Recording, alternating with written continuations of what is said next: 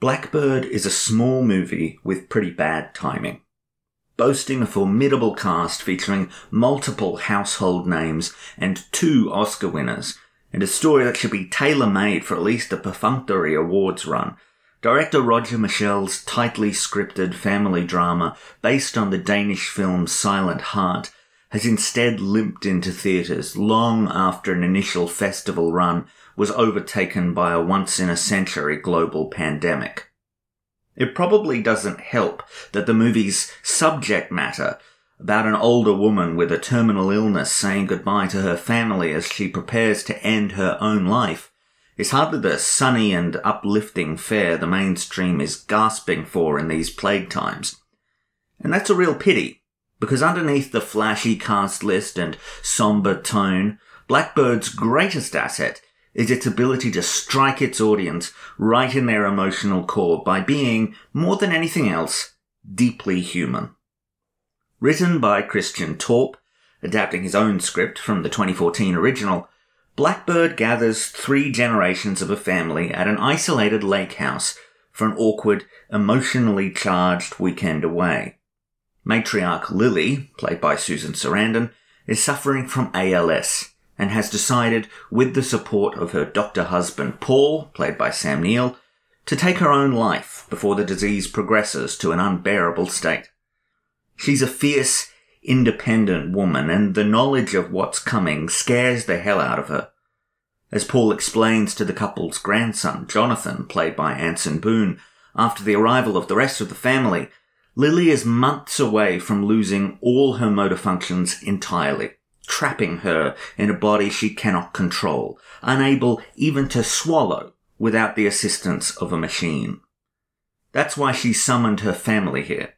In addition to Jonathan, there's Lily and Paul's bickering adult daughters, Jennifer, played by Kate Winslet, and Anna, played by Mia Wasikowska, Jennifer's husband, Michael, played by Rainn Wilson, an unusual casting choice that pays off greatly, Anna's girlfriend Chris, played by Bex Taylor Klaus, and the couple's oldest friend Liz, played by Lindsay Duncan.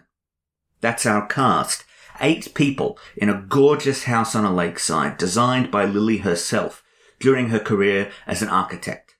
Michell and Torpe take their characters, sketch them out, and trap them with each other for a long weekend in a maelstrom of difficult emotions and long ignored personal issues. They're there to say goodbye and to find some measure of resolution to their relationships with Lily, because once they leave, she and Paul are going to sit together while she drinks a cocktail of specially ordered medicine before going to sleep and never again waking. The structure of Blackbird is about as simple as a film can get. At the end of the day, it's really about actors in a room talking to each other. Torpe's script quickly sets about burrowing under the skin of all these people, beginning by providing the audience with broad characteristics that give us a quick idea of who these family members are and what their relationships are like. Jennifer is insufferable, an overbearing and judgmental woman who inserts herself into every situation, completely oblivious to the flaws her insistence on criticizing other people highlights in herself. Her husband, Michael, is a dull milquetoast man whose never-ending repertoire of fun anecdotes could be sold as a cure for insomnia and who has the bewildering tendency to wear brightly coloured bow ties that make him look like a bit of an idiot. That's a magnificent tie, Michael. Sam Neill deadpans before the camera turns to reveal a distractingly red number jutting out from beneath Rainn Wilson's chin in one of the film's many unexpected moments of humour. The couple's son, Jonathan, a disaffected youth who quickly finds a comfortable rhythm with his soon to be late grandmother thanks to his being the only member of the family not determined to walk on eggshells around her, is tired of both of them. Then there's Anna, the noticeably younger sister of Jennifer, who is struggling with her own demons. The sisters' relationship is strained as Jennifer prissily rejects Anna's very real struggle with her mental health as attention seeking and angrily complains to her husband about the presence of Chris, brought along by Anna as emotional support in spite of the pair's on again, off again track record. Finally, there's Liz, quietly moving between Lily and Paul in an attempt to give them support their children cannot as the hours slip away. These are our initial impressions, broad characterizations designed to give us a shorthand through which to understand these people. But over the film's duration, the layers are all peeled back. Added dimension offers a sympathetic edge to characters we initially dismissed as irritating, and by the time we reach the delicate, understated final moments, what we're seeing is all too human. We know these people, or people like them.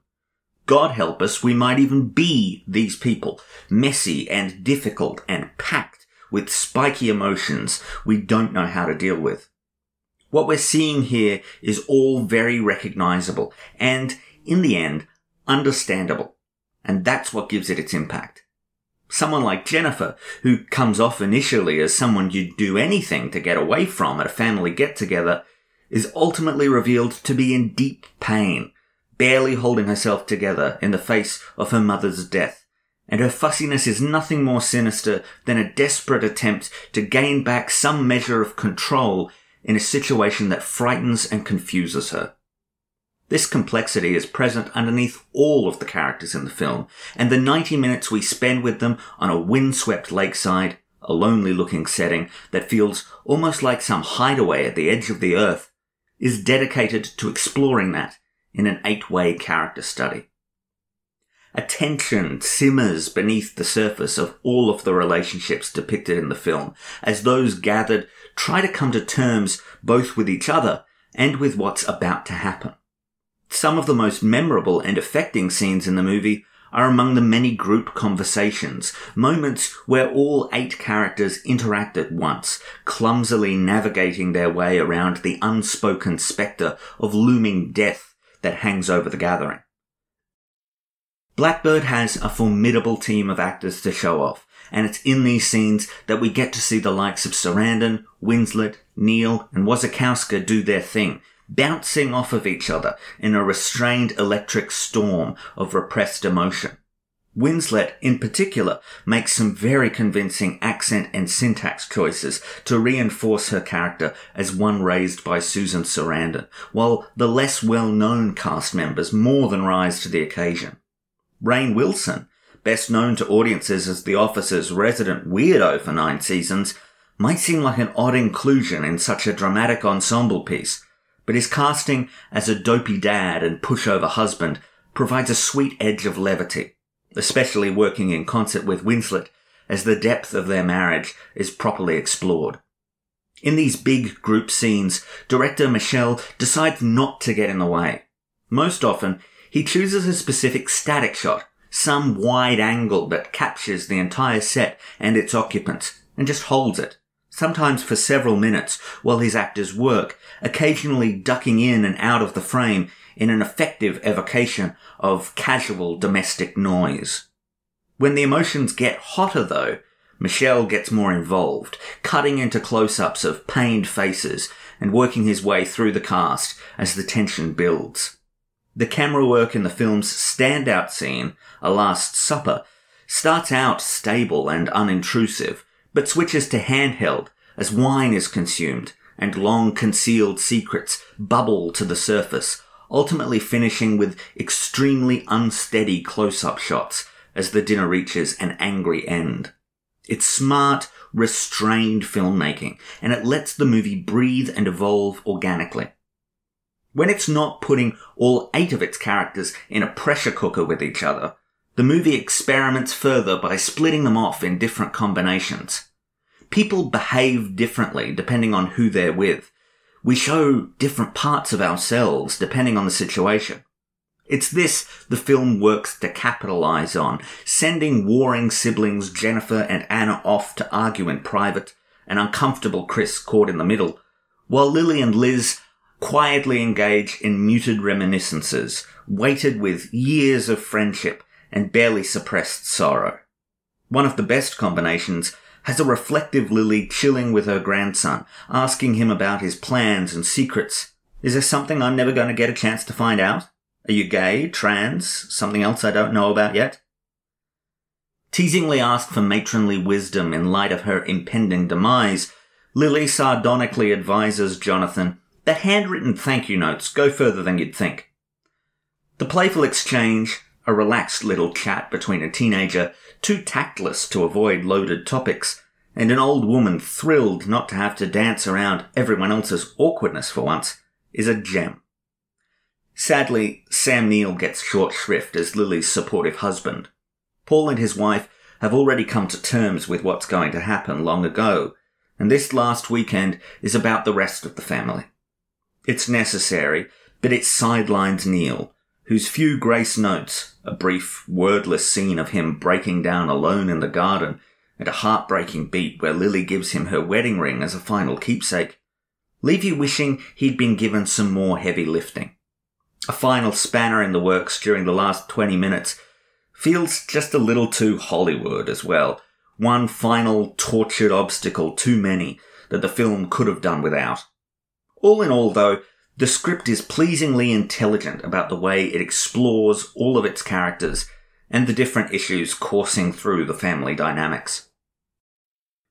Whatever your opinion on euthanasia and assisted suicide, there's great value in Blackbird's graceful, multifaceted exploration of the topic and of a family contending with the imminent death of its matriarch. Supported by a formidable cast of well chosen performers and a thoughtful, smartly composed script by Christian Torpe, director Roger Michell crafts his story of grief and farewells with admirable restraint and a clever eye for capitalizing on the narrative's complex group dynamics. Blackbird deserves a lot more attention than it's gotten, and much better luck than it's had so far. Audiences can't really be faulted for avoiding a contemplative picture about death in the year 2021. But I'd argue there's a kind of bittersweet closure to be gained from a film like this in these unhappy times.